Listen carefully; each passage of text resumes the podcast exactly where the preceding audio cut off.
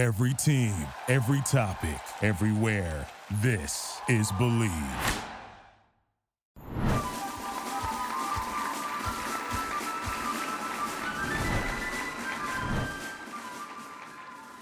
Welcome to episode six of the American Rugby Show. I'm one of your hosts, Alex Corbisiero, joined by Todd Clever and Rob Hoadley. The guys back again, another episode. It's it's good to see you all. Great to be here, Corbs, and great to see another uh, fine effort from the famous Todd Clever Hawaiian shirt collection.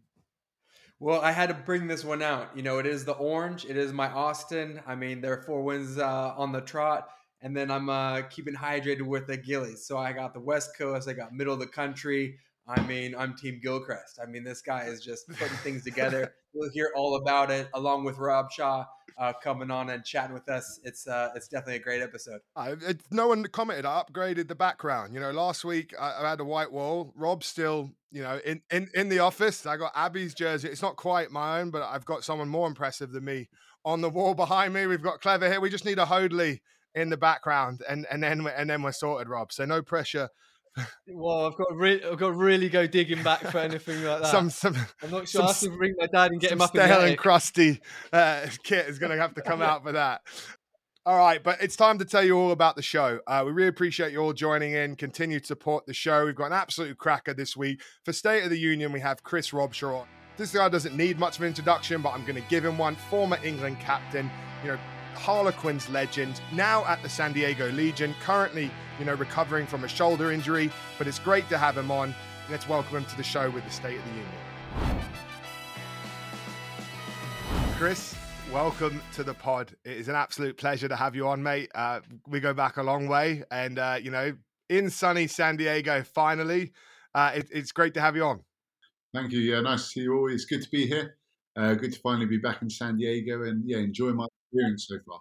It was nice to actually get to finally see you yesterday face to face. I know we've been chatting a lot, but uh, with with COVID, with San Diego's move to Vegas, whatever, it, it was great to see you in person. Sad that you weren't playing and injured, but but you know, mate, welcome here, welcome to America, and and and and let's crack on with the pod. It's been a very interesting experience so far with the move to Las Vegas and uh, coming back to San Diego and moving from state to state. Um, I think there was definitely benefits for us going to Vegas. For me, being a new guy, we were all living in the same complex. Um, so it's getting to know the players a little bit better, getting to know the wives a bit, support for my wife who is pregnant or is pregnant. Um, so there are things like that. But unfortunately, I think as a club and as an organisation, we were promised stuff by the Las Vegas board and Las Vegas City, which unfortunately didn't come to come to place. And you would have seen our New York game where we were playing in a in a field which which wasn't up to the standards of the rest of the league, and the posts were a little bit wonky and all this kind of stuff. Um, so now we're back in San Diego. We're in an incredible training base, as I'm sure you guys have seen, which is actually better than a, a lot of UK training bases from what I've seen and what I've been involved with in the past. It's fantastic, and it's what I came over here hoping to training and expect. I can't even imagine coming from, uh, you know, you're the marquee signing for San Diego, coming to America on the beaches of uh, of California, and then uh, next thing you know, they threw a curveball, be like, oh, no, you're actually going to go to Vegas. You're going to live a few blocks off the strip, and uh, you know, so I, I, can't imagine. I mean, were you disappointed on that? Were you this? I know you, you know, how you said before, you, are making the most out of it and, and finding the benefits, but that's got to be a bit uh, heartbreaking. And how were the guys around you as well? It was difficult in all honesty. I think look, I've, I've only been to Vegas for the same reason that I'm sure most people ever go to Vegas to, to party and have fun and gamble and all that kind of stuff. And I, from living there for two months, I, that's probably the only reason people should probably go. Uh, it was a fine experience, and I think we made the most of it. And for me, who was coming from England, who was in a serious lockdown and you couldn't really leave the house by a little bit of exercise, Whereas you went to Vegas and you could go out for dinner, you could eat in restaurants indoors and outdoors, you could go out for drinks. So it, it gave it that bit of normality. And I think with that, it kind of made it a bit better. Unfortunately, like I said, the, the stuff which we were promised from the, the Las Vegas city and um, kind of proposed that we would have when we got there. I mean, we were we were trying to beat the kids to parks to play in the morning and train in the morning. It was that kind of thing, like fair play to them. They converted an office block into a, a great gym, and all the wives and the partners were down there painting the gym, which uh, I must admit was a bit of a shock to my wife when she first turned up. Uh, but it was good. It felt everyone felt involved. Everyone was trying to do everything possible to get San Diego there, get them off on the right foot, whether that be from owners to coaches to players. Everyone was was trying to make it work, but yeah, for reasons outside of the club and for reasons from the city, unfortunately, didn't work. Uh, but yeah, back in San Diego now, and it's it's brilliant to be back here. Chris, um, with you being in Vegas and uh, that being the sort of left field situation that you didn't uh, prepare for, who were the characters there that would lift you up? The, the the guys that might add a bit of fun when people were down.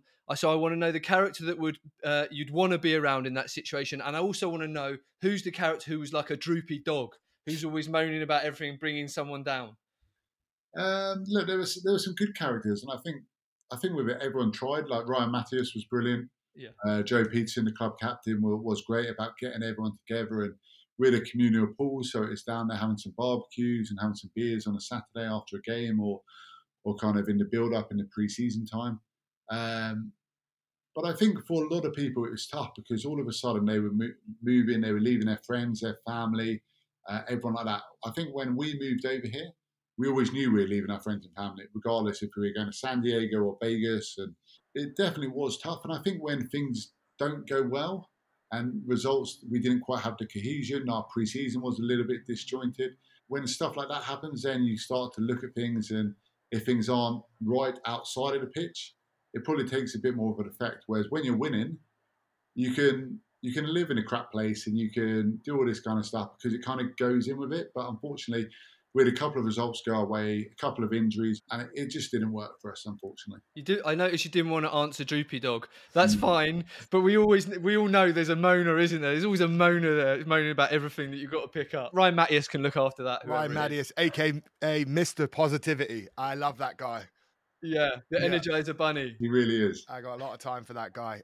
How hard during a pandemic was it to actually, you know, make the jump over here? You've got a pregnant wife you usually by this time, lads will know where they're staying, what the routine is. But the MLR this year had so much uncertainty. How hard was it actually as it got closer and closer, and still not knowing until maybe that last sort of month or so where everything started to fall in place as preseason started? It was huge actually, and um, look, I've I've been at Harlequins my whole life, and you go from preseason to preseason, or you go to England training, and I haven't even moved club in the country, so let alone moving country and all that kind of stuff. And like you said, you had COVID, the pandemic. I mean, firstly, from a personal point of view, to leave the club and play my last game there without fans and stuff like that was was different emotionally, and not to have that kind of farewell and all that. It, that was pretty tough mentally and physically. Um, and then when I think I was supposed to be here on January the first initially, I think that was kind of the the go to date. So the end of December, I was still kind of waiting on um, stuff from the embassy, the visa issues, all that kind of stuff. Eventually, that kind of got pushed back to probably early February. So we managed to get over early early Feb in the end. But I think my flight was actually confirmed less than 12 hours before I flew. So I, because in, in London I'd rented out my house, so we again we assumed we'd be out of there in January. So we left the house in mid-January, thinking oh we'll be well gone by then. So we had to move back with the parents. We finally had a flight which we looked like we were going to get. But yeah, it was only confirmed literally the night before, and then I think we flew at nine the next morning. Um, so yeah, then it just it went pretty quickly, and it was a bit of a it, it was strange because again because you couldn't really have the goodbyes and see your friends and family and all that, which was a bit of a shame, and especially with my wife being pregnant and I wanted to see future grandparents and all that stuff. So yeah, it was it was a pretty quick transition once it got going. And what's it been like, you know, since you've been here, been with San Diego, you've had some time now, you're finally back in California, which is kind of like what you thought you were signing up for. Now, this is the dream, you know, the sun is out. We're, we're all we're all in SoCal right now. We can all look out the window. The sun is shining. You know, the beers are cold. Uh, the rugby's you know heating up and everything. You know, obviously there's the injury which is going to be a massive factor taking away from that but how is life in california now something positive that we, we could uh, we, we yeah. could talk about yeah i think look bar the shoulder look this is what we wanted we wanted an experience completely different to london somewhere where again it's english speaking it's a good standard of rugby but our lifestyles differently. So today, yeah, we went out for a bit of brunch, and then on the way back, we driving past one of the beaches, and we're like, oh, should we just stop? So we got out. We have we worked, gone and bought some deck chairs, so we take them in the car everywhere, and we just went and sat on the beach for an hour, and just kind of had a little swim in the sea, and it's just that which is so different from anything I've ever done, and um, it's such a, a feel good feeling. And unfortunately, your side beat us, beat us pretty comfortably yesterday, Corbs, and I think you're doing well not to rub it in at the moment. Um, but in terms like that, like especially when, like I said, you come on the back of a loss, you're a bit down, you're a bit mopey. You need an escape. You need an escape. You need somehow to be able to park stuff and move forward. And for me, the sea has always been a massive thing for me. Um, just getting in there, refresh. I know people might say it's a little bit cold at the moment, but it's, it's beautiful out there. And for me, just getting in, have a little swim, go for an ice cream or something with my wife. It's just it helps park things. I think because when I was younger, in particular, you can you beat yourself up for so much. You lose a game, you beat yourself up for the whole week until the next game, and you, that ends up dragging out on your friends, your family, and you don't you don't quite let it go. And I think as you get older, you learn to realize what helps you move forward. And for me, the sea, the ocean, the sunshine has been a massive factor for, for me over here in SoCal. Yeah, just recently, Chris, I actually read something about how um, a couple of English players have been talking about um, how maybe looking back on their England career, they they'd taken things too seriously and put too much pressure on themselves. H- how have you like worked on your mental skills throughout your career? And uh, have there been certain things that have been influential on you, whether it comes to like reading books, having mentors, whether it might be something else like meditation or getting out to the hills or the ocean or, or different things like that that have helped guide you through your career? Yeah, I think I think that's an, that's always a tough one because when you look back on your careers, I think it's easy to say, I should have been more relaxed. I should have been less cholesterol. and I do it as well. Tell me about it. Sure Tell me about it. Yeah, yeah. I should have enjoyed it. I should have had a bit more of a smile or yeah. gone for that night out or something. But yeah. when you're in it, yeah. you don't see that. You just see, I want to play for England. All I've ever wanted to do. And if I don't play well, there's another seven guys who are good enough to come in here and take my place. Yeah. And there's a long way back. Yeah. And you don't often see it. And that we love the sport, but sometimes we, we're so involved in it, we don't see everything outside, and we think everything kind of revolves around it, and we love the game and all that. But yeah, it's definitely getting older. I think when unfortunately stuff like internationals are taken away from you, and you're no longer kind of considered for that, you probably do relax a little bit more mm. um, because you don't have that pressure where you're pushing to play. But yeah, look, I've, I've tried so many things. I've had whether it's been on the back of huge defeats and kind of stuff which has rocked my life in terms of devastating lows and uh, huge losses to yoga to meditating to like I said getting in the sea, mm. going for a walk with my dog, um, just little things like that. Going on holiday, just being able to get away from it. But we all have something. We just need to find out what it is. I know Richie McCaw actually, obviously one of the greatest rugby players to ever play the game, won the World Cup twice. He flies helicopters. Yeah. Even when he was captain in New Zealand in the World Cup and everything, he would fly a helicopter. That was his escape to get away from it. So yeah, there's extreme things like that. There's stuff like me going to the ocean and trying to surf and all that. And there's guys who like to coach. They like to do university degrees. Hmm. But you have to find out what works for you, I think. Yeah, for sure. And it's just I think it's so interesting, um, you know, speaking to someone like yourself who's been in that intense environment and been obviously in one club but under different coaches and different England coaches. That sometimes you need a complete change of perspective to see where you were in the first place, and you see a lot of that with the the Kiwi players that go and play a couple of years in Japan. And I think it's going to be really interesting to hear the lessons now from George Kruis and Goody and those guys that are kind of with the Saracen situation forced to go out to Japan uh, and the lessons they bring back. But I think the broader perspective, you know, it, it is so valuable. But like you say, when you go back and you're in it, you, you kind of need that intensity to drive you as well. So it's obviously finding that balance. I, I think with that though, I can't speak highly enough of living abroad and playing abroad now. Yeah. But when I was wanting to play for England, it never crossed my mind because yeah. to play for England, you had to be in England. Yeah. I think someone like George Kruis, I mean, fair play to him because he was starting for England and he was like, no, I want to go off and experience and challenge myself in a different way. And look, it's a different st- stage in my career, a bit later, not having that international recognition and, and stuff. But it's one of those things where I look back and say, could I have done it a bit earlier?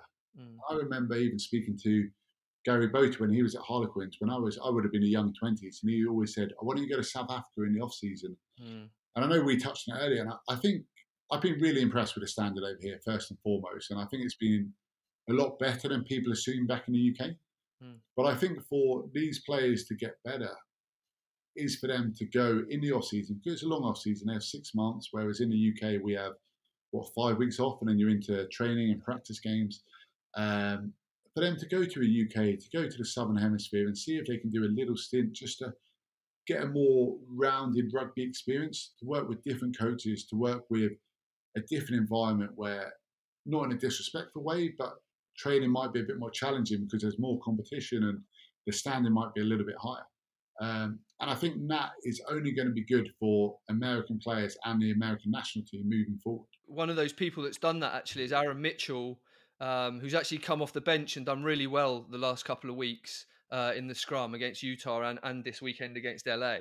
Uh, he went out to South Africa last off season, and the change in him coming back was actually incredible.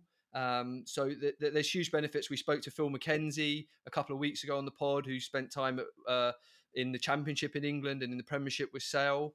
Um, and again, it's creating a more rounded individual, uh, probably more leadership qualities. And, um, and and again, we've talked about the American players here. Not only do they start at a later age than around the world, but once they start, they play about half the competitive games, the number of games during a season. It's great to see it now going both ways. You know, uh, we want our young American players getting some overseas experience, uh, and now you guys coming over, so we, we can keep learning from each other. And uh, yeah, I'm sure the the Legion guys are learning a lot from you. I hope there's a lot of sponges there to, to learn from. Yeah, it's again, it's it's trying to use that as best I can. I've been lucky enough to play with some of the best players in the world and some of the best coaches in the world, and it's trying to bring that experience. And look, I'm, I'm gutted that, of course, I had a band to begin with, and now I've hurt my shoulder. I feel devastated I can't contribute actually on the pitch. But it's trying to help the guys off the, off the field with little bits, like you said, where whereas in England we've been playing rugby since we were five, six years old. A lot of guys here they might not quite make it as something in an NFL or NBA or something like that, and they pick it up a little bit later. So maybe their formative years, it's a little intricate skills which because they're physical. I tell you that you run some of these boys, they they like to hit you hard, um, and that's something I, I didn't realise early on. But it's it's trying to help them with little things like that, and, and just little drills which they might do do a passing drill. But why don't you try to do it like this and just bring in something that hopefully I can add to the team. You uh, you you did bring up the the being banned for a little bit, so I definitely want to touch on on sort of tail end on things. You know, obviously we watched your uh, farewell game for Harlequins and in an empty stadium, unfortunately, but it was it was great to see you, you know, wearing those colors. Um, you know, we saw those kind of challenges. How can you get up to the standard instead of you know being the first one run out there, having banners, flags, you know, family and friends there. So that must have been tough. And then obviously you're you're, you're signing off of uh, you know England and and you have the call up for uh, you know the Barbarians and and you know I know I've had a had a great you know uh, week with them and and what it means. And and but during that pandemic during that time is is is kind of the hardest thing. I mean can you walk us through sort of basically what happened with the banning? Yeah look uh, unfortunately i can't probably go into too many details still with everything being relatively soon. But look we myself and the other 12 guys made some some poor choices unfortunately that week. And it is a week not just a game a week i'd always looked forward to. Um, and look we we got things wrong and we probably shouldn't have done what we've done and all that. Um, and we have to live with that. We have our, our punishments now. We have our fines. Unfortunately, we had our, our, match ban, which unfortunately implicated even San Diego coming over here. So it was it was a huge thing.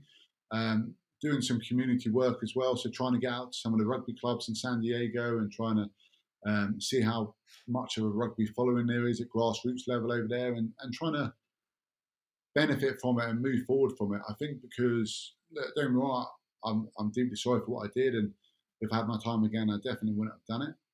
But it's now about giving back in terms of that. And I think when you're at that top level, you are busy. And I know we, we should go to community clubs and we should go and help out. And, and we do it stages, but the higher up the tree you get, the probably less you go. And it's now about going back there. And it's, it's great because you see these are the people that make rugby. These are the people that turn up, whether it's sunny, raining. I know it's always sunny here, but in England when it's tipping it down every Sunday and they're coaching the kids and the minis and it's you see the smiles on faces or the people making the food for them and that, that's what rugby is about. And I think sometimes we, we do we can forget uh, like you said, because you go from nice hotels to nice stadiums and and all that kind of stuff. But you've got to remember what the heart of it is. So I know it's been put across me, but I've enjoyed that side of it for sure. Just on the back of of that, you know, you obviously um, there was a strong sort of backlash in the media, social media after that. How tough was that at a time when you know you're obviously ending your career? I feel like you guys made a mistake. I feel like you got it wrong, but I feel like the proportion and the the the reaction to it was was way overblown. And I felt for you lads because it kind of got put that everything was just put on these rogue players that you know had had you know just jeopardized everything and, and i did have a lot of sympathy for you lads and i had a sympathy for you finishing your career and what that would have meant to you on that day. The last thing you ever thought you lads were doing was getting that game called off. So, like, how hard was that experience and waiting with the band, the uncertainty, and then knowing San Diego was looming and, and, and that could be affected by all of this? Look, firstly, like I said, we, we did wrong and we, we shouldn't have done it. But it was it was tough. In all seriousness, it was a very tough time because I'd gone from finishing my Quins career on high, all that kind of stuff, to suddenly a week later, you're being written about. People are sending you horrible things, and and that's when you see the. I think social media is a brilliant thing. I think it's a brilliant thing but in times like that, it can be horrible. And and for me personally, you just had to get off it because you were having all kinds of comments. I'd tell my friends, my family, just just to avoid things, stay away from it because it is tough. And it was a long drawn out process. We didn't get our our probably sentence or review or whatever it was for about three months. So it was long. It was dragged out, and then you're thinking, is it going to affect San Diego? How have I implicated them? And and of course the other 12 guys with their various clubs, whether some guys retiring, all that kind of stuff. So look, yeah, it was it was definitely a tough time. I think as you go through the game, your skin gets a bit thicker and your shoulders get a bit broader.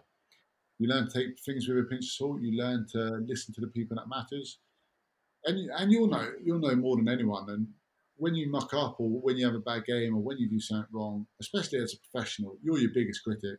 You know you you've messed up. You don't need to someone to call you F, Y, and Z or whatever. Um, so yeah, look, it, there was, of course, a backlash, especially back in the UK. Is there another opportunity to put on those uh, black and white hoops and, uh, and, and play for the Baa-Baas um, in in the future? I mean, I definitely know that you want to redeem and have a proper week where it's uh, away from all this COVID mess. I feel like a Barbarians week in Vegas when, when Raiders Stadium. That would be a good week. Let's do it. Let's make it happen. Yeah. Get the American Barbarian. The team liaison would be Chris here. You know, he's basically uh, you know a, a Vegas uh, native after spending a couple weeks there with the Legion. You know, a couple of. I mean, I think I think in all seriousness, like, I think that is ways in which the American game can go. Whether they have an East v West game, or I know they do it in other sports and all that kind of stuff. Is it like an, a barbarian style thing? I was even speaking to the club recently about do as a San Diego team, do even at the end of the season or other teams go over to the UK and play a Premiership side in their pre-season game? So it's kind of an end of thing here. It's a pre-season game there. Just about trying to grow it, trying to build it. Because um, there is a following now with you guys doing stuff like this pod, uh, with you Corbs of course presenting back in the UK, back over here in the States as well. There is growing, there is excitement, and there is interest about the league. And I think more players that come, more players that continue to develop, it's only going to go one way. And I don't think that's a that's a quick thing. And people always think they want a quick thing. And we look at the the Premiership in England in the rugby, and we're always like, oh, we we've been going 25 years professionally, and we still don't have the answer. We still we still cause issues. We still get things wrong. Every year we're twinkling with it, but we think we've got a good product, and it's about saying we've got a good product. But every year, how can we just make it better? Um, and I'm sure with Major League Rugby. I think there's a huge scope for it to continue to grow, and um, but it will take time. I think. Are many of your mates reaching out from back home and like trying to keep up with how you're doing and, and, and what's happening in the league? Yeah, yeah, they are. It's it's actually amazing when when I first moved over here, how many friends were willing to travel to San Diego but wouldn't come up the road to Wandsworth. um, all of a sudden it seems like uh, have I got a better personality now I've moved to because everyone wants to be my mate. but yeah, they're they're all they're, they're watching it, and of course um, with the app and, and all that kind of stuff, it's a, a great following being able to show it on TV. So yeah, a lot of them are trying to keep in touch with it see the highlights and all that kind of stuff. So um, yeah, it's getting a bit of traction, which is good.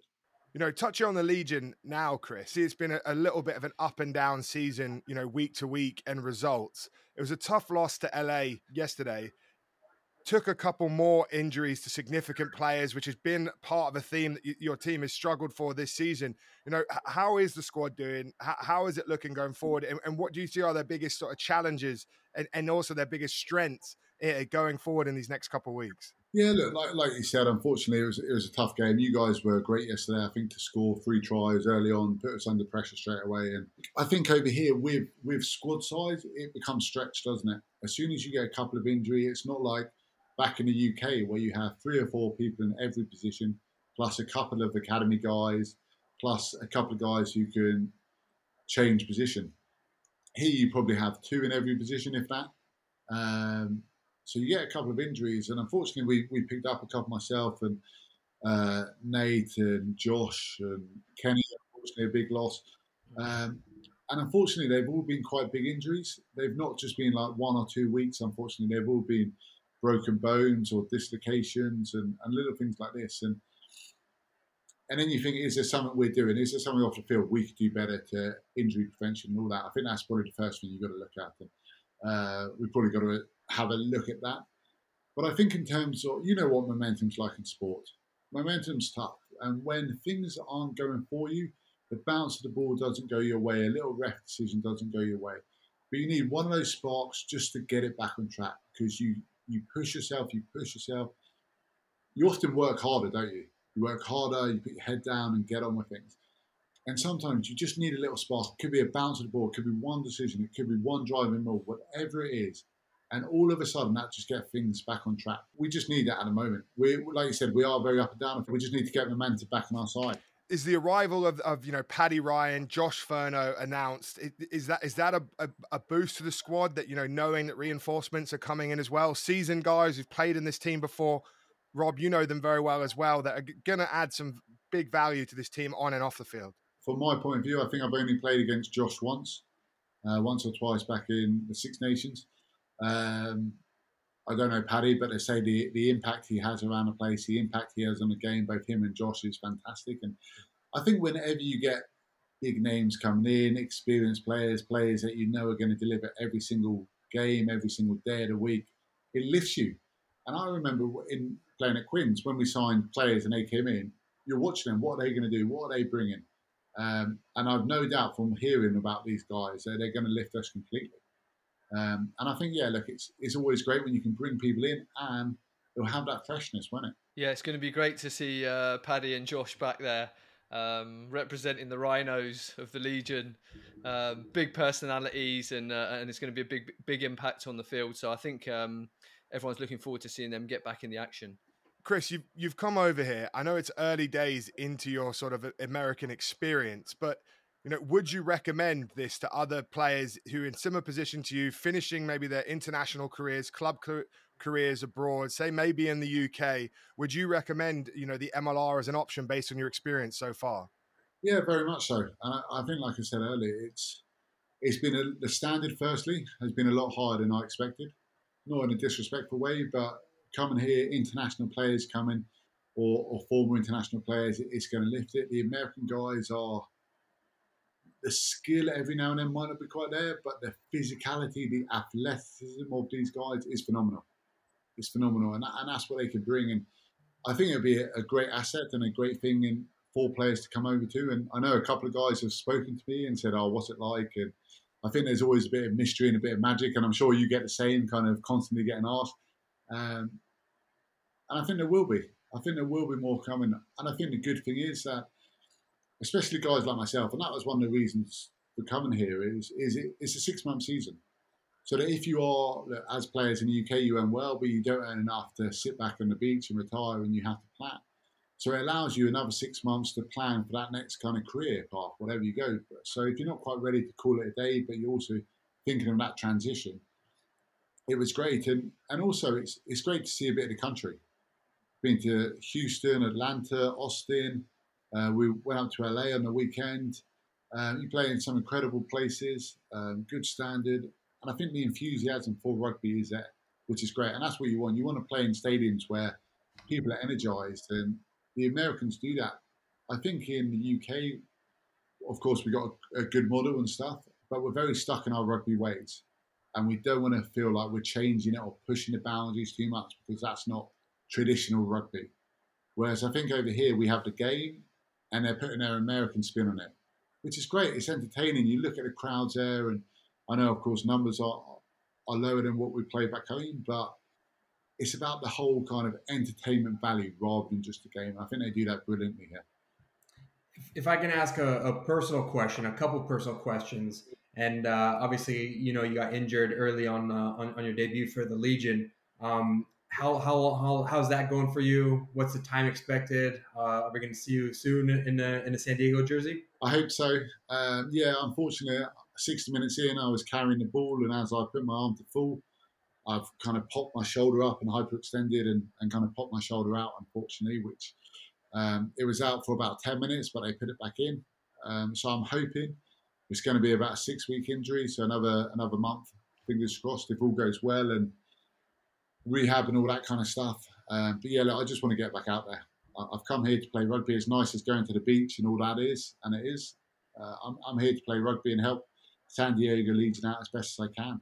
Um, so yeah, look, I'm trying to help the boys off the pitch at the moment, but yeah, I much prefer to help them on it. Oh, I'm sure. Yeah, definitely. I'm sure they're getting a wealth of knowledge of, of how to be a professional and how to carry themselves. Uh, your contract, are you? Uh, is it a multi-year deal? Do you have a couple couple seasons with you? Is San Diego going to be somewhat permanent? Yeah, so I've got a couple of years over here. Um, so I imagine in the off season we'll go back to the UK um, and then be back here again next year, and hopefully we'll we'll just be San Diego residents. So. Are you guys planning on having your child uh, born here in the states, or are you going to go back home for it? Just for a future Eagle coach, possibly. yeah, yeah, qualified player. Yeah, they're, they're going to be born here. Um, my wife's now 36 weeks today, so that was uh, quite a stressful experience with the whole Las Vegas thing and being told that insurance over here, of course, we come from the NHS in, in the UK. Uh, whereas over here, it's it's all state by state. So of course, we were San Diego, then Nevada, oh sorry, California, Nevada, back to California. So it was um, a bit of a minefield, if I'm honest. But we're sorted now. We're happy. We're settled, and we're enjoying life. Future Eagle. Yeah, good luck for that, mate. That's uh, yeah, that's uh, that's the most important thing to get sorted. Um, but yeah, like Todd says, I think in uh, in like 18, 19 years, there could be a hell of a USA team with all these was, MLR overseas players that are having I, their kids. I was just thinking that, mate. JP Smith is about to have a baby. Like it, they're, they're just going to be a whole new generation. One, JP yeah, might yeah, even go back to their home Crazy. countries and then have the passport qualification, similar like I did. Uh, just my brain was just exploding with that as Todd brought that up. You spare babies, Steve. exactly. Yeah, we should create a baby's 15 now and then see where we are in 18 years. Exactly. Chris, I'd like to ask you as well. We all love rugby, right? From wherever we are around the world. Like it's meant so much to us and we've like really sacrificed a lot for for whatever we've got in the sport, but we've got taken so much away from it. So for you, mate, like what's been from all the amazing things that you've achieved in your your rugby career and the ups and downs, everything, is there something that stands out as a memory to you of like that was the the highest achievement. That was what i was working for my whole life in rugby. And then like what did that mean to you personally and and, and mean to your family? Yeah good question. Um I, think firstly to to get anywhere in sport anywhere in life if you want to be successful you've got to work hard. I think people see teams and players play on the weekend but they don't realize how work, hard they work every single day the knocks they take, both physically and mentally, just to keep on going week after week, month after month, year after year. And I think that and resilience in itself is something. Um, from a, a, an England perspective, I would have to say winning the Grand Slam. For me, it was it had come on the back of finishing second four years in a row, uh, not quite getting there, missing out on points difference, all this kind of stuff, and then to finally get your hands on that trophy um, it was just incredible. And that feeling, and you realise how special it is. There were some guys who were playing for the first time who were thinking, "Oh, this is easy." Um, You've been there those four yeah, years. Like, well, exactly, and they didn't know the pain that that we had been through and all that kind of stuff to get there and to achieve that. And it, it does take that. It takes hard work. It takes sacrifice and above. Unfortunately, it's not just for yourself. It's your loved ones and your friends and your family and that come on a journey because at the end of the day, like my wife, she's the one who He picks you up when you're down and probably calms you down when you're a bit too excited as well.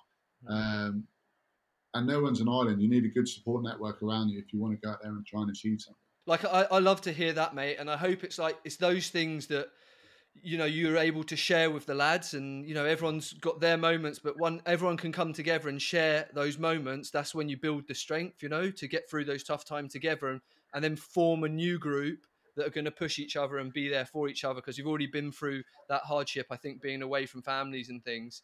So, uh, I mean, we get excited listening to you, obviously, uh, talking about those moments. And uh, listen, we hope you can have some more of those moments with Legion out here. I hope so. That's the plan, anyway. Lastly, big question here, mate. What is your favorite beer since coming to California? Mine is the Legion Lager, Ballast Point. Let's go. And then, Todd, what is your favorite beer at the moment? Gillies. Oh. Uh, ultimate pros, ultimate Exactly. brand ambassadors. Always got it Yesterday was the Battle of California, the grudge match. We had LA Giltinis taking on San Diego Legion. But today, Sunday, on the American Rugby Show, we have the Battle of the Beers. We've got the Gillies versus the Ballast Point. I feel like we're going to have to do a taste test. Maybe next week's show, we'll get both of them up and we'll have a go. There we go. Maybe you should do that at one of the breweries. That could be a nice do a live show and we'll do a Yeah. beer off or something. It'll be a whole spectacle. Let's do it. Yeah. Both, both squads have to turn Yeah. up full kit, cleats, gun shields, strong well, hats. what about just the whole squads race. turn up, blind, blindfolds, taste test. Chris, it's been fantastic to have you on the pod, mate. You're, you're a great guy on and off the field. You're one of rugby's good guys. Uh, I've known you for a long, long time. I really appreciate you coming on. I'm a big fan of what you're doing, coming over to the MLR. The way I know you're one of the like the good guys that committed to giving back to the game, and, and you're growing the profile of the sport over here. You know, we're all sorry to hear about your injury, but we're all wishing to get back out there soon, mate. Thanks for coming on. You've been an absolute legend. Pleasure, guys. Thanks for having me on. It's uh, been good to catch up. Great to have Chris on the pod, everyone. I thought that was a fantastic interview. He's such a stand up guy. Yeah, I mean, if you just talk to anyone around the world of rugby, like everyone's got good things to say. Anyone that's ever played with Robshaw says what a top bloke he is, a, top professional, uh, and the impact that he has for each team he plays for. I remember going back to England A days, friends that were playing with him on tours, uh, all through his Quins in England career. So that's the kind of guy that's unbelievable for the MLR to attract. You know, he's not he's not particularly old. You know, he could have done a lot of other things with his career. He's chosen to be here, and uh, lucky for us, we've got him on the pod, and lucky for San Diego Legion, they've got him here in, in San Diego. So unfortunate with the injury, but can't wait to see him back out on the pitch. Round six of the MLR breakdown. We're going to go into Atlanta hosting NOLA. Atlanta went up 38-28. Rob, what do you have for me on that uh, on that game? Yeah, well, what a start, eh? It was fireworks from this first kickoff. I mean, uh, ATL team that's kicked uh, by far the most kicking meters in the league so far. You know, they build around that defense and the kicking game and territory, and all of a sudden they want to play out from their 22 early in the game. I mean, it was actually great to see. It's really interesting because last year uh, with Legion, we went into uh, the NOLA game, and we, although we were also based on a, a kicking attack and territory and challenging set piece, we actually ran from deep against Nola as well because Testy and Joe had spotted something that they la- leave the wingers back from uh, deep because they're ready to counter attack. And it looked like ATL exploited that. Two fantastic tries going down the left hand side early from deep. Um, and then the reply, I mean, you got the dancing feet of Dino Waldren. I mean, what's it? Dancing with the Stars for a tight head prop, but it was unbelievable right foot step. And then, uh, and then the second one was more like Dino. He fell over the line from two meters out, but um, amazing action. And then uh, in between the two Dino tries, um, Ezkura, who's done a fantastic job stepping at ten. He's he's more of a twelve, um, but he kind of suits the ATL game at ten because he's actually got the most tackle breaks in the league uh, through round five coming into this game. Uh, and he, he another great um, uh, a great line break and try from him. Uh, so that was an unbelievable start to the game, and then it was really interesting. Really, really from moment twenty minutes to the 60th minute, lads, I don't think it went through more more than three phases from either team. Honestly, it was it, it was really poor the standard at that stage. I think it was summed up by the first time Nola had the, the ball for more than five phases. Um, in the ATL 22, they ended up turning the ball over.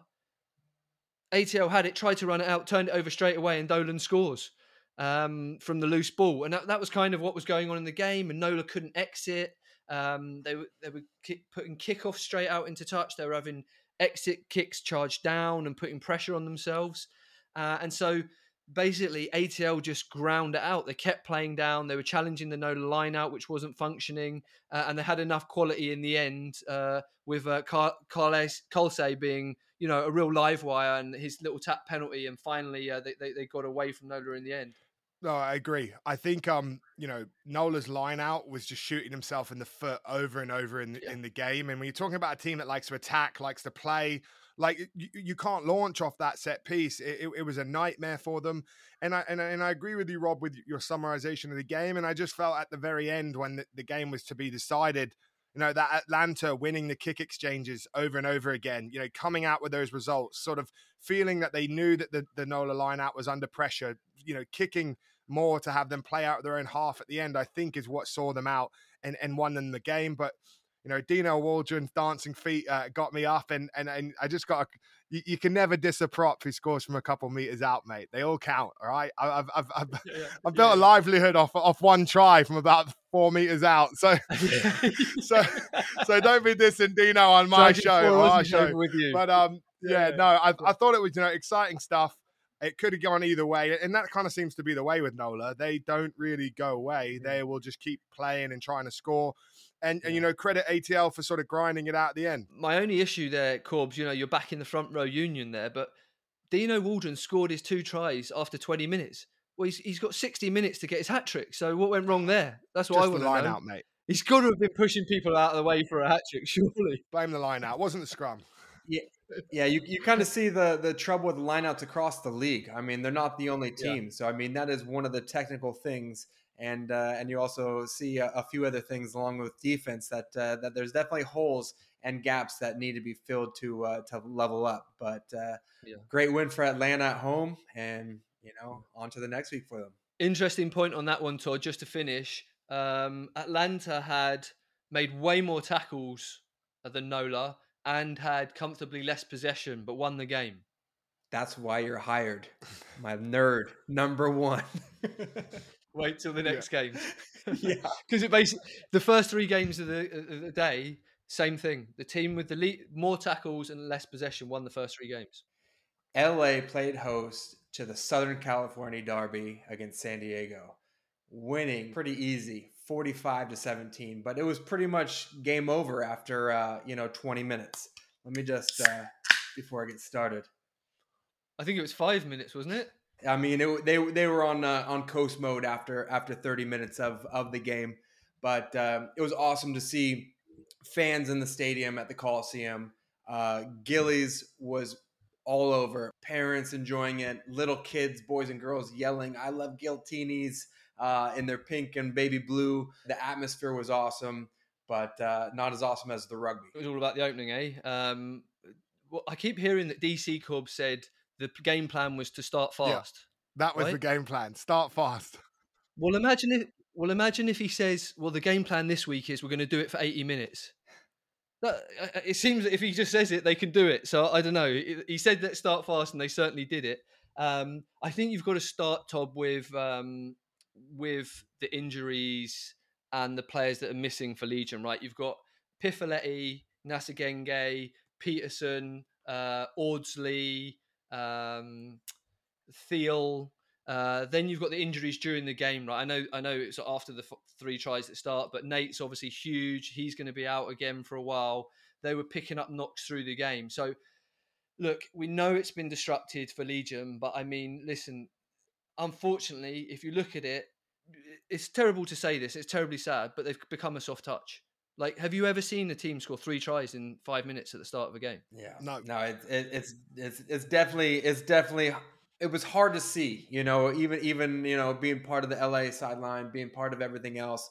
Um, but man, people were uh, people got their money's worth. It's you know, but as a San Diego, putting on the sort of the San Diego hat and what you want for the league um, and and what are you going to answer to that? And and I hope you know and Nate's uh, injury isn't too bad, and he- people get back healthy because you never want to see that. But it's uh, you know across the board, it was it was it was one sided. So when you bring these superstars in into the game, and obviously Giteau wasn't out there, but Carty did a great job at ten. Um, geez, this is what you want to see, isn't it? Like it's unbelievable, and uh, obviously DC as the coach is have, having a great impact because some of those set plays, the first phase plays, are just like they're going through. They're they're they're, making plays. They're not having a defender even say getting a hand on a shirt. They can't even say touch in a game of touch rugby. They're running through holes that big, and like there's a lot of creative thought that's going into that. There's a lot of analysis going into that, um, and it's actually interesting. LA make the fewest, I think the third fewest carries in the league so far, and the fewest collisions in the league. You know why? Because they score most times to get the ball, so they don't have to actually make so many collisions.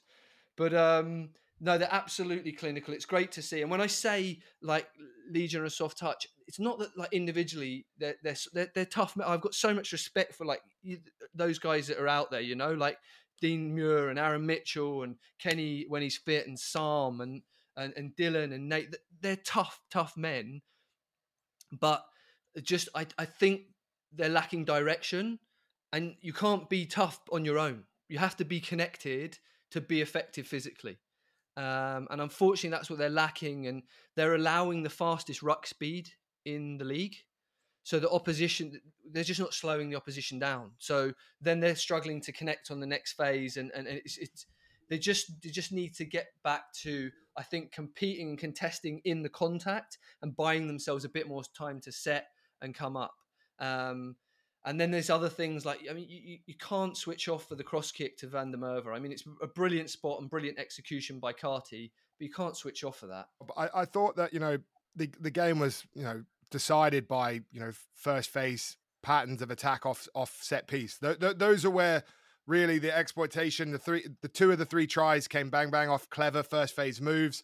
Um, you know, the, the maul was strong, the scrum was strong early. You know, the physicality from LA impressed me because I think when you play Legion, you have to bring that. They have too many, you know, big ball carriers, big physical men. And I thought LA really fronted up, especially early on, and set a tone that they were going to compete there and not sort of, you know, back off for a second there. Plus, they had the early tries. It was kind of a perfect storm to sort of blow San Diego away. I, I do think San Diego are really missing. Obviously, Nate going was a massive blow. Not having Nate and Pietersen together for one game this season to me is just it's it's such a big blow for them. You know, the bedrock of what successful seasons have been built on nine and ten control, and they haven't had one game yet in the league with them t- this season, and they won't do probably with Nate's injury. And really hope Nate's okay. And it was good to see him on crutches after the game, but it doesn't look good for him and this season. And you know, after that, I thought in the second half, as the you know, LA simmered a little bit.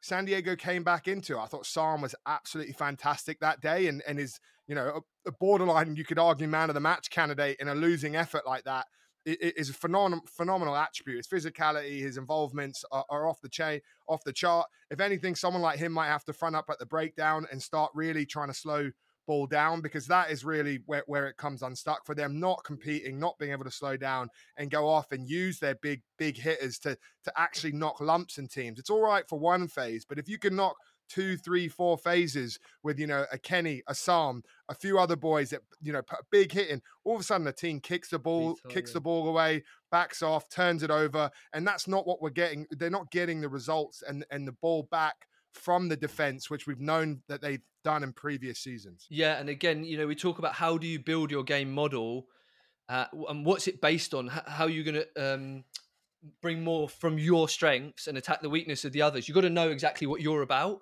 and the Legion game model is built on defense. Uh, and again, unfortunately, not through rugby people's decisions. There, there isn't there isn't a defense. Um, let's say there's not um, uh, an emphasis on defense in terms of the rugby, and that that's not the coach's decision. They want to do it, but that's not what they've got at the moment. So it's a, you know it's a bit unfair on them. Um, but I know they're looking to bring someone in on the defensive side, and I think that's going to be a great move. It's going to help then give uh, Testy and Scott more bandwidth to do what they're good at.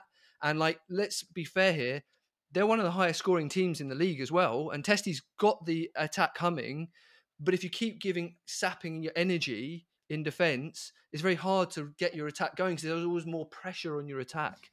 So, you know, the good points that are coming out of it is they did have a, a good second half. Look, the game was over. LA stopped playing, so we can't get too carried away from that. I thought Gleeson and uh, Aaron Mitchell came on and did really well in the scrum for the second week in a row because they had Utah's number last week as well. So you may look for them, and Dean Muir may start next week. We'll see what the coaches decide. Um, and uh, and then we'll, we'll see. But there has to be there has to be defensive fixes. And bear in mind in this game, Todd, the team with m- more tackles and less possession won the game. LA.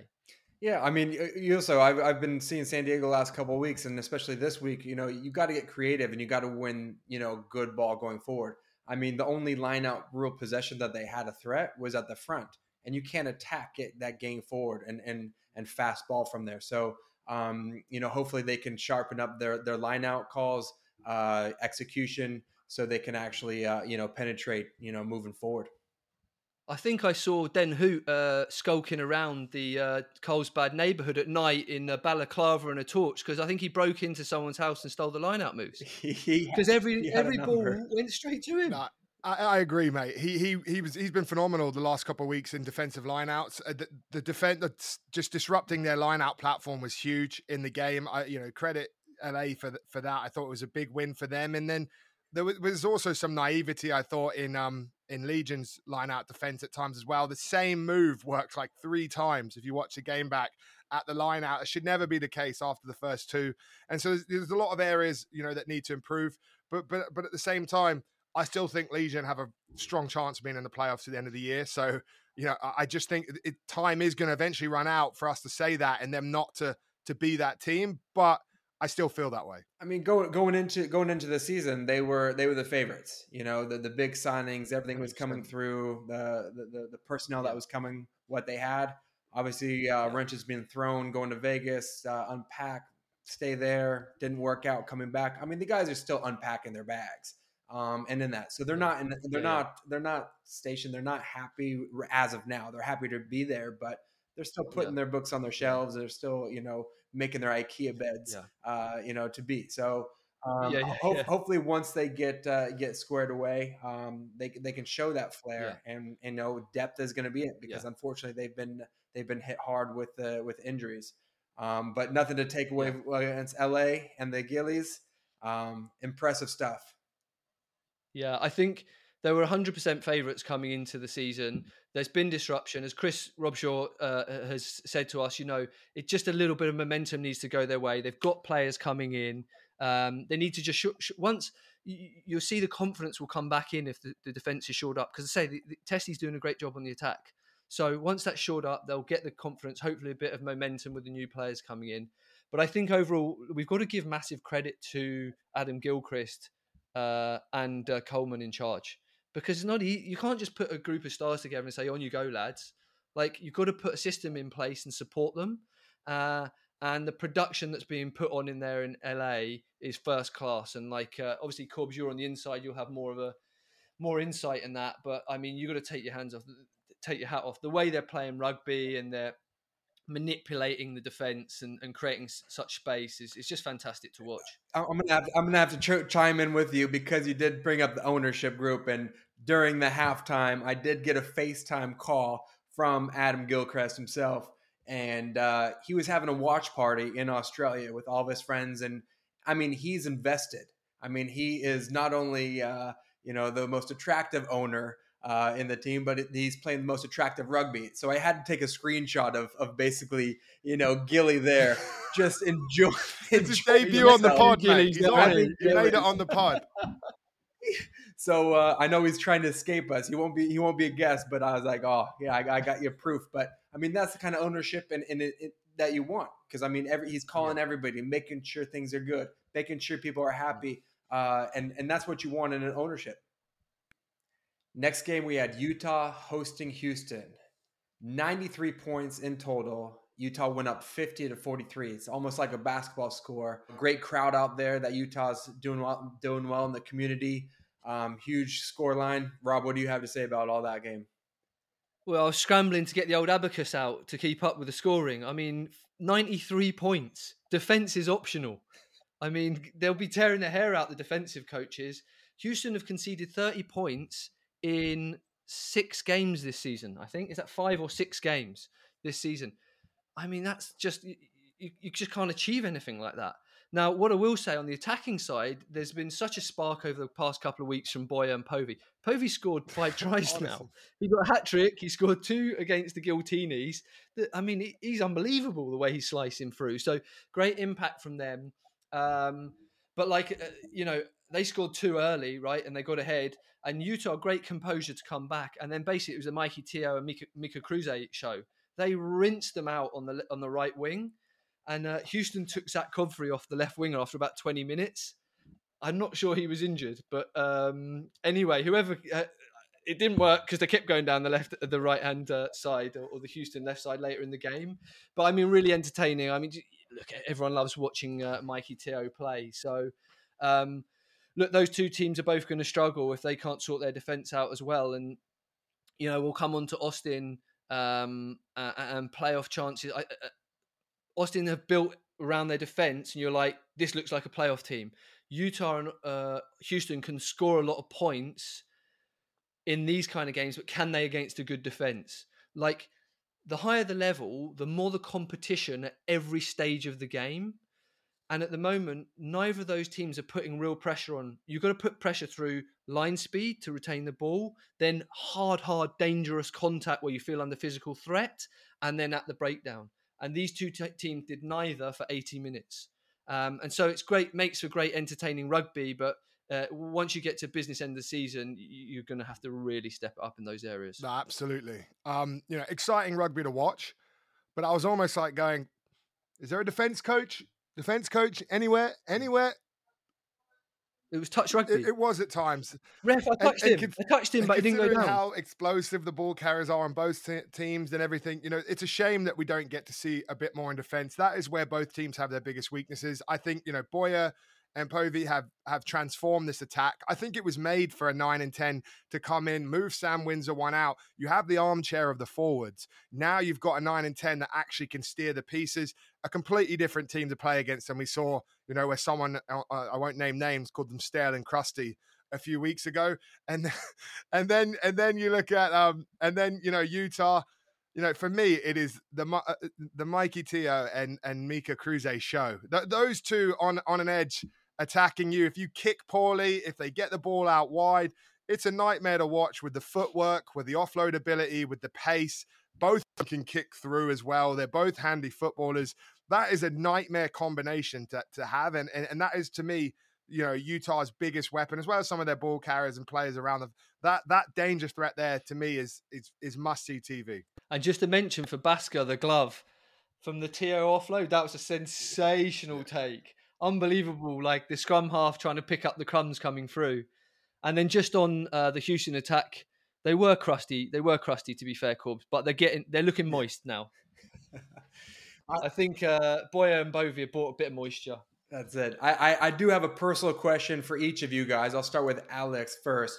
Off the top of your head, can you play? Can you think of a game that you played in that was the most points scored? You know, for and against. That was that was high scoring game. I've not I've not played uh, in a game that it's been back and forth that high, but I've played for London Irish. I think against Rodrigo Rovigo or something in the uh, Challenge Cup, and we won like a hundred like hundred and four to like five or something ridiculous at the Madejski. Okay, well, that's a lopsided so one. One. one lopsided is all I've got. I've never seen back and forth like that. That's like NFL wild shootout sort of game.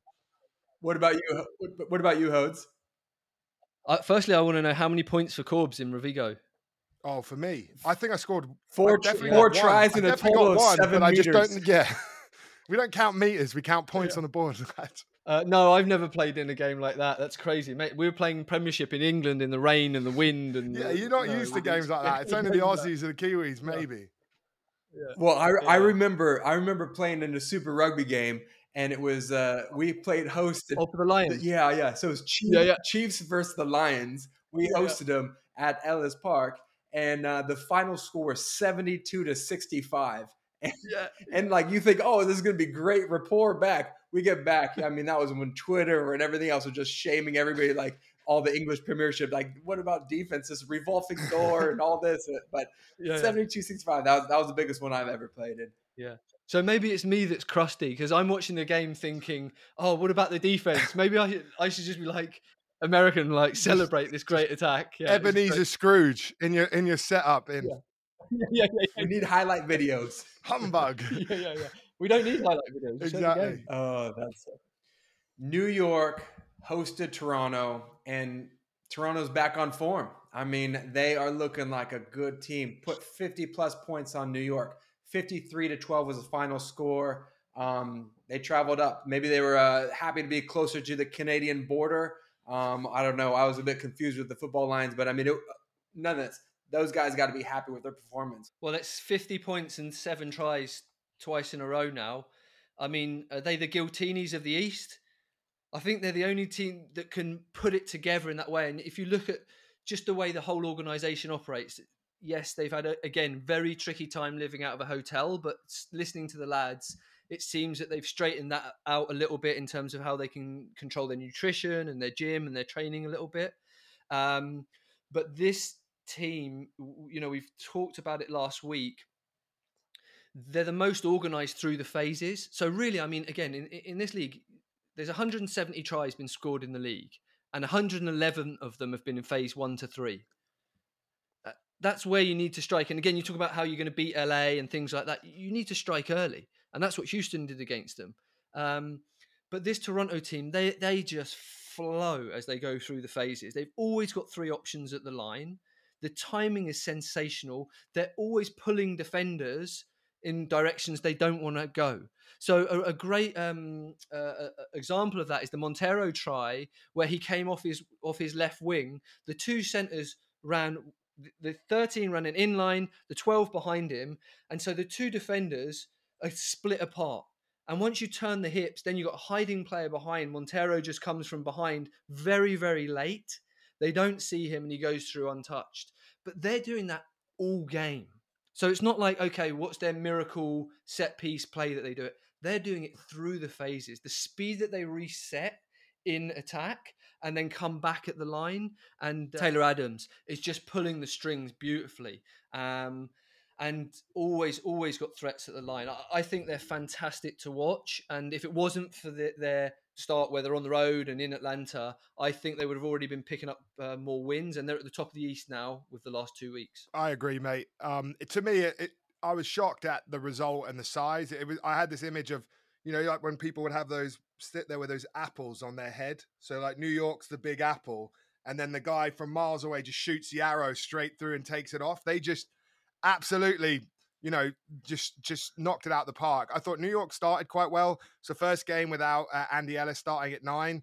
Obviously, think that affected them a little bit as well. That they Yeah. rotated and, and, and moved around a few pieces, definitely affected them. But they started well. First couple minutes scored early, and then it was the Arrows who just took over. And and Rob, you're bang on. It's the shape. It's the manipulation of defenders. It's the complete opposite to Route One brute ball carriers. It's finesse. It's fantastic to watch. Um, you know, even in the 22, having like two options out the back so that the, the forward passing has multiple options to hit. So as a defender, you've got a hard line, you've got a forward carrying, you've got two different lines that can be hit out. It's such clever rugby. And, and I do think they are, you know, their ability to hold on to the ball and stress defenses is a is a great recipe to take them very far in this competition. Um, New York, you know, strong at the scrum at times, never quite got rolling, a bit clunky, and then just seemed to just get wowed, like almost st- st- just struck at how easy at times um, Toronto made it look to slice them apart. And then, you know, I, I, I hate to ram on about, but the field is is bloody awful there, and and and I'm tired of being nice. I think New York, San Diego have a bit more. You know, they have a bit more leeway. They all like if it wasn't for mm. COVID, they have a nice stadium that's there waiting for them. They've had it since the early days. They've had it. New York's never had a home.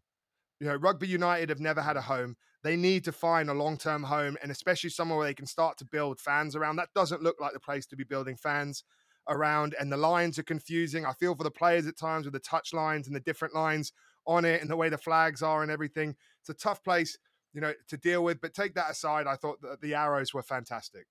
Had to get that rant out of the way. Yeah. Sorry, Steve Lewis. I just It's it is yeah, it no, is what it it's, is. It's, uh, it's a bad it's a bad look for the league. It's a bad look. Toronto, yeah. so we got we talked about their shape. Also, ruck efficiency. They've got very very fast uh, a, a ruck ball, so you can't reset. Um, and then they've also got this great kick chase game and pressure you down in your half. Um, so I think when we talk about the Houston uh, and Utah game, to me it's great entertaining rugby. It's like a computer game, but there's no tactics involved, really. It's just like, okay, we've got the ball now, let's go and see what we can achieve. Whereas Toronto are really pressing you again with a game model. If they need to at the right time, they can kick in behind you and they chase hard and put pressure on you and made it tough for New York to get out. But if they see the space, they'll go to the space. And they've always got those options. So that's why I put them when I'm watching the other teams and a lot of the East, the teams in the East, they'll win one week, lose another. But Toronto, I put them ahead of the other teams in, in the way they're putting the whole picture together in a similar way to LA do. Um, and then just just a, a note, like every week they've got new other guys stepping up. Ben Lesage is a player, lads. I know Kingsley really likes him, and he's been off the scene a little bit because he's playing club rugby and he's very mega intelligent and he's been studying and all the rest of it. But this bloke is a player. Um, Montero is, is a great overseas signing. Uh, Shepard was back, who's a very good. I'm gonna jump in. Lucas Rumball. Rumball is phenomenal. His breakdown work, like we're talking about team, they've got a bit of everything. They get absolutely stuck in at the breakdown. Uh, you know, nitty gritty team to play against, and all those little facets. Line out's very clever. I, I I am a big fan of them, and and I do think what's notable about them as well, they're improving week on week consistently too. Yeah, for sure. Uh, and RUNY, it's difficult to understand. It's difficult to know where to put them, right? Um, but the, the the difficulty for me is that they probably they lost to Nola away and this game, and they didn't really change what they were doing in the game. Like from against Nola, they were trying to run it from everywhere, uh, and it wasn't working. They didn't change in this game. After the first three minutes, it went against them, but it, it kind of went against them the whole game almost. Toronto had their way with them, so it'd be interesting to see where they emerge from this. Um, but yeah, fantastic to see uh, Toronto getting back to their to their best. Must be all that hotel living, jumping on that hotel beds, the maids coming in daily. You know, not always that bad. So we'll see if they can continue the streak. Todd's the guy you want in the hotel with you. Fuck, I love hotels. At the nation's capital, DC hosted the Free Jacks. Um, maybe soon to be the 51st state. Whoever knows what's going on in this crazy country. But uh, yeah, I mean, they took it to them 35 22, beat the Free Jacks. Um, it's good to see them getting a result at home. Hodes, uh, I know that you have a bunch of stats for us for this one. no, I mean, uh, 35 22 is the most important stat. No bonus points for New England. So, disappointing uh, trip uh, to Washington for them. Impressive by the OGs, you know, because they were uh, integrating Marani uh, and Colin Nassau into the back line. Um, and on that note, I thought their defense was really good actually throughout the game. They were coming up hard and cutting off the edge, which is pretty tricky to do when you're integrating new players. Um, but uh, really, New England a bit disappointing. They scored two fantastic trials tries from um, Boyle with the grubber kick twice. I mean, you've got to learn your lessons. Uh, but two grubber kicks through for Fife, who's the top scorer in the league and have, having a great impact uh, in America. I'm sure enjoying himself. Um, but they had opportunities late in the game to get back into it. But I don't think their forwards delivered for New England. They actually they got uh, their line out drive got stuffed uh, on 60 minutes, and then they had a scrum, and they conceded a penalty at the scrum where uh, Jamie Deaver uh, is doing a good job, and Mikey Saseni uh, Fergie for, um, for for the OGs. Um, but for for the OGs, it was Robertson's second week back. He was a bit quiet last week, but linking up with Tusitala again. Fantastic to see their five man uh, line out play. They went five man, two hits, changed direction to Debulus, uh, who scythed through untouched. That was a great try. I'm sure um, Andrew Douglas will be pleased from that one coming off the whiteboard. Um, but they scored uh, 27 unanswered points actually after the first uh, score from New England.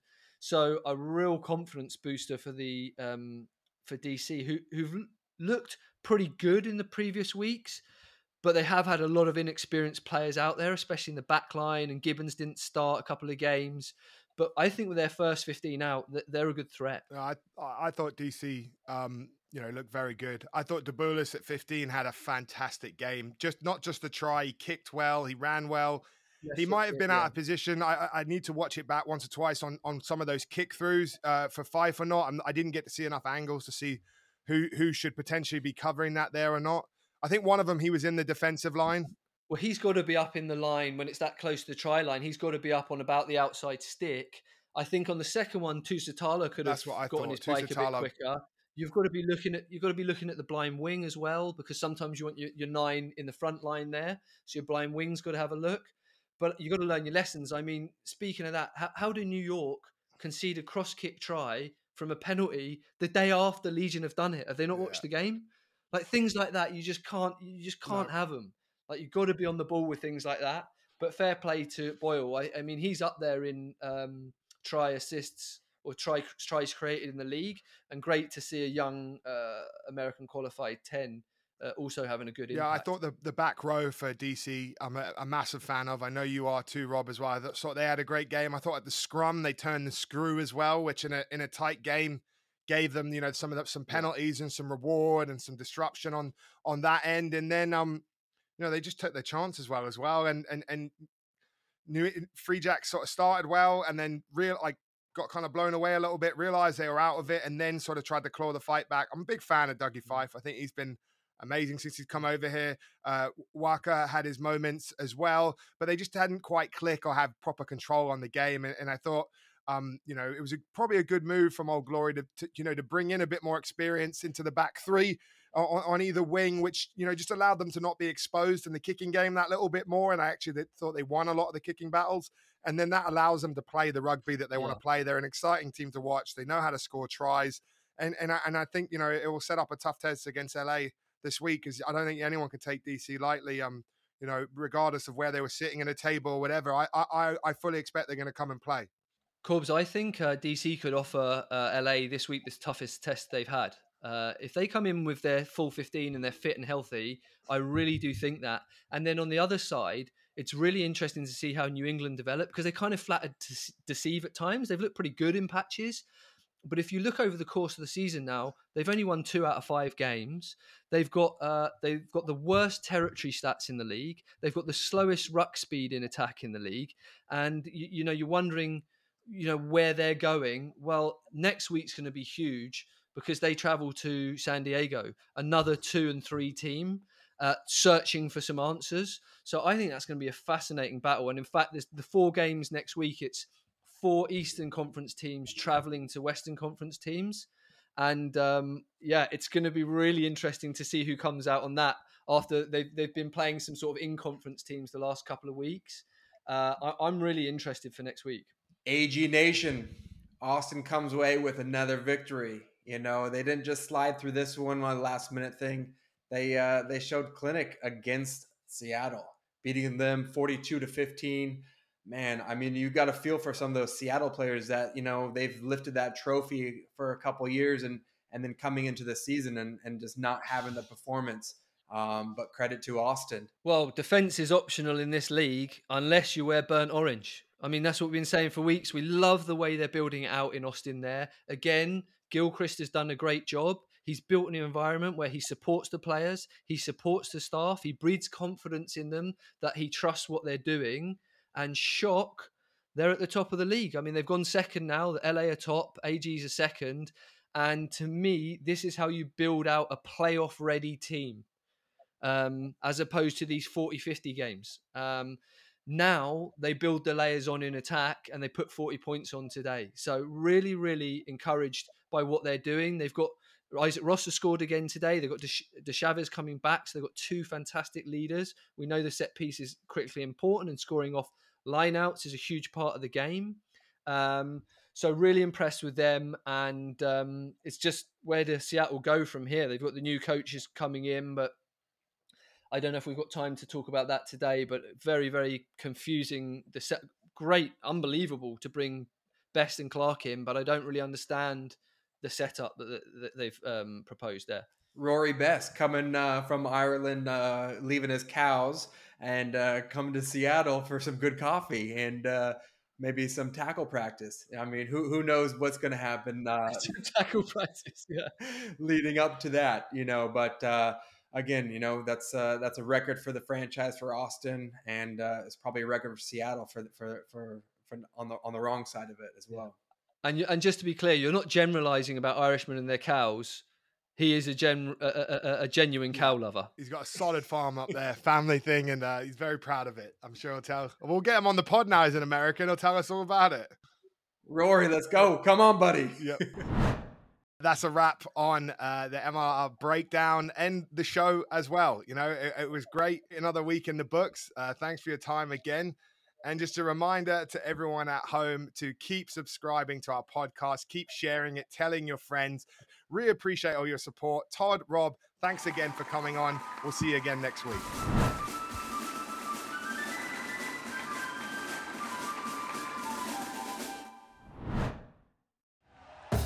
Thank you for listening to Bleav. You can show support to your host by subscribing to the show and giving us a five star rating on your preferred platform.